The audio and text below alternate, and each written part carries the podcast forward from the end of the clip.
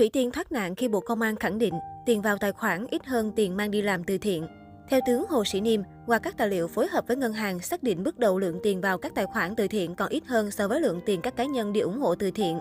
Chiều 28 tháng 12, Bộ Công an đã tổ chức cuộc họp báo thông báo tình hình công tác công an năm 2021, nhiệm vụ năm 2022. Tại cuộc họp báo, phóng viên đã đặt câu hỏi về việc Cục Cảnh sát Hình sự C02 thụ lý đơn tố giác việc làm từ thiện của ca sĩ Thủy Tiên và một số nghệ sĩ cá nhân. Đến nay, việc xác minh điều tra đã có kết quả bước đầu như thế nào? Trả lời câu hỏi này, Thiếu tướng Hồ Sĩ Niêm, Cục Phó Cục Cảnh sát Hình sự Bộ Công an cho biết, trong thời gian từ tháng 5 năm 2021 đến nay, trên các trang mạng thông tin đại chúng, mạng xã hội liên tiếp có thông tin phản ánh tình hình không minh bạch về việc một số ca sĩ cá nhân đứng lên kêu gọi từ thiện cứu trợ đồng bào miền Trung trong năm 2020.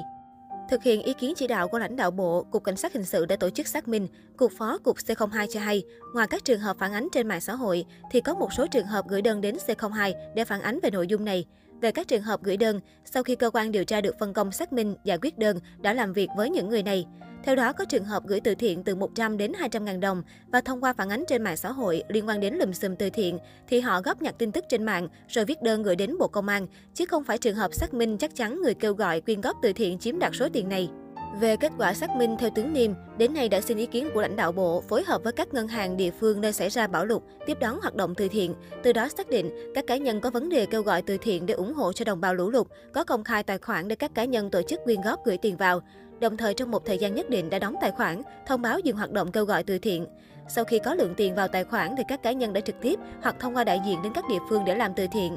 Về công tác từ thiện, qua nghiên cứu các tài liệu phối hợp với ngân hàng để thực hiện xem xét các tài khoản xác định lượng tiền vào các tài khoản từ thiện còn ít hơn so với lượng tiền các cá nhân đi ủng hộ từ thiện cho nhân dân, đồng bào lũ lụt các tỉnh. Việc này có xác nhận của Ủy ban nhân dân, Mặt trận Tổ quốc hoặc các cá nhân nơi họ đi làm từ thiện ủng hộ, tướng Niệm nói.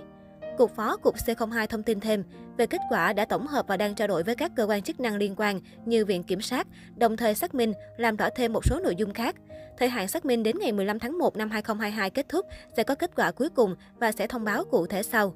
Trước đó ít ngày, cơ quan cảnh sát điều tra công an thành phố Hồ Chí Minh đã có thông báo chính thức về việc nghệ sĩ Hòa Linh, tên thật Võ Nguyễn Hòa Linh 52 tuổi, ngụ quận Phú Nhuận, bị một số cá nhân tố giác hành vi lạm dụng tín nhiệm chiếm đoạt tài sản. Sau khi kiểm tra xác minh vụ việc, ngày 23 tháng 11, cơ quan cảnh sát điều tra công an thành phố Hồ Chí Minh xác định không có sự việc phạm tội như nội dung tố giác nên ra quyết định không khởi tố vụ án hình sự. Vào đầu tháng 7, vợ chồng Thủy Tiên Công Vinh được bà Phương Hằng nhắc tới nhiều nhất qua các buổi phát sóng trực tiếp, cho rằng cặp đôi ăn chặn tiền từ thiện, thậm chí còn chắc nịch con số trong tài khoản của Thủy Tiên cao gấp đôi số tiền mà cô công bố trước đó. Ngoài ra, nữ đại gia cho rằng vợ chồng Thủy Tiên đã dùng mánh khóe tạm khóa báo có để treo tài khoản. Trước thông tin xôn xao cho rằng việc ca sĩ, nghệ sĩ làm từ thiện thiếu minh bạch về tài chính, trong đó có ca sĩ Thủy Tiên, Bộ Công an chính thức vào cuộc. Bộ Công an đã đề nghị cơ quan thanh tra, giám sát ngân hàng thuộc ngân hàng nhà nước ra soát tài khoản của các ca sĩ, nghệ sĩ từ các tổ chức tín dụng trong và ngoài nước.